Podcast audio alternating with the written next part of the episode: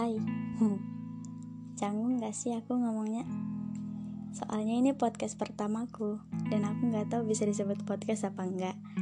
Karena yang aku mau omongin cuma kayak nyemangatin orang-orang yang lagi ngerasain apa yang aku rasain. Dan semoga bisa sedikit membantu. Oh iya, kenalin. Aku Husnul Laili. Mamaku bilang arti namaku ini malam yang baik. Mungkin karena aku dilahirinnya malam kali ya Aku lahir di Sangatta tanggal 31 Desember 1999. Iya, emang di ujung tahun banget kan? Aku lahir dan besar sampai segede ini di Sangatta dan sekarang lagi kuliah semester 3 di Stienus. Segini aja kali ya kenalannya, langsung ke topik pembahasan aja. Yes, it's about my insecurities. Pasti banyak orang dan gak cuma aku yang sering ngerasa insecure. Udah sering berusaha buat gak dengerin omongan orang dan berusaha buat selalu positif tapi nyatanya susah banget. Bisa aja hari ini aku nggak peduli ingin omongan negatif orang ke aku. Tapi kadang juga bawaannya kepikiran dan jadi sedih sendiri. Ah elah kamu punya kekurangan apa sih Nul? Orang yang ngomong gini tuh emang cuma ngeliat luarnya aja. Karena FY ini orang-orang emang selalu ngeliat aku happy-happy terus ketawa-ketawa terus.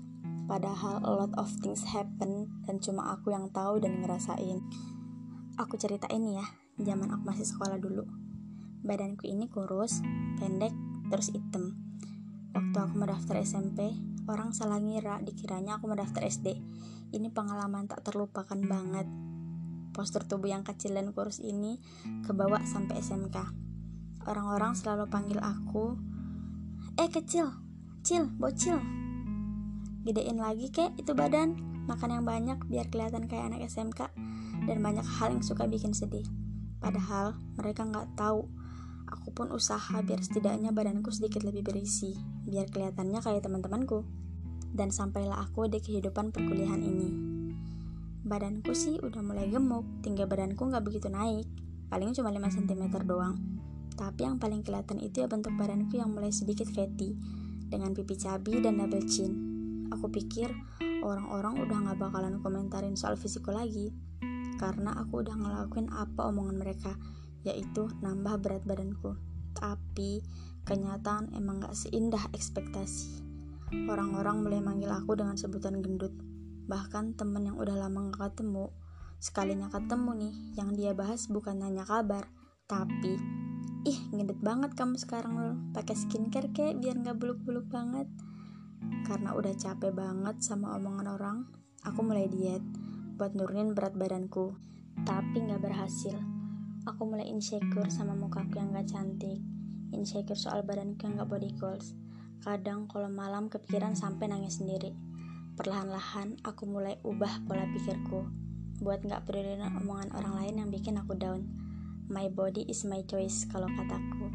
Aku bakalan ngelakuin apa yang menurutku bisa bikin aku bahagia. Kalau gak ngerugiin orang lain.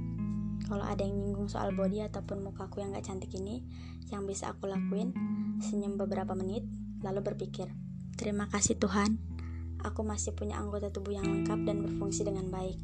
Masih bisa makan nasi dan lauk yang enak. Masih bisa ketawa hari ini. Aku masih punya teman yang mandang aku tanpa lihat kekurangan fisikku. Aku masih punya orang tua yang lengkap. Masih bisa menerima kata-kata positif dari orang terdekatku. Masih bisa akses wifi dan internet aku masih bisa bernafas dengan normal. Aku masih bisa melihat, indraku masih bisa berfungsi. Aku masih bisa diberi rezeki lewat pekerjaan. Aku masih bisa melihat langit.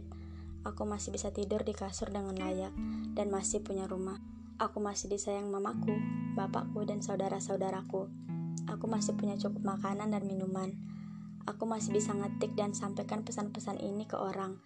Dan semoga aku bisa buat orang yang baca ini menjadi sadar bahwa walaupun aku direndahkan karena kekuranganku, mendapat perlakuan dan tatapan yang berbeda, aku yang diejek karena kekuranganku, aku yang gak dianggap bisa, aku yang selalu ditanya tentang kekuranganku, aku yang dianggap tak bisa menyelesaikan masalah, aku yang dianggap gak tahu apa-apa, aku yang jadi bahan lelucon orang dan kekuranganku yang dianggap mereka sebagai sebuah karma buruk.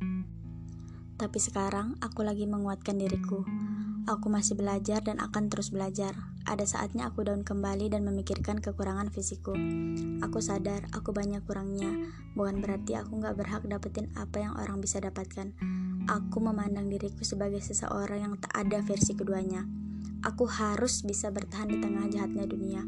Aku percaya rencana indah Tuhan selalu ada. Untuk jadi kupu-kupu, perlu mengalami proses panjang dari ulat yang tak berbentuk indah sampai menjadi kupu-kupu yang indah.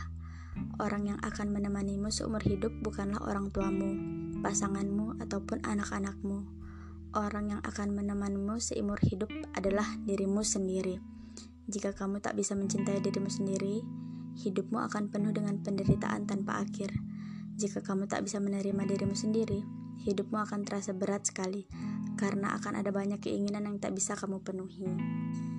Do whatever you wanna do, do anything who can make you happy, dan jangan lupa selalu bersyukur.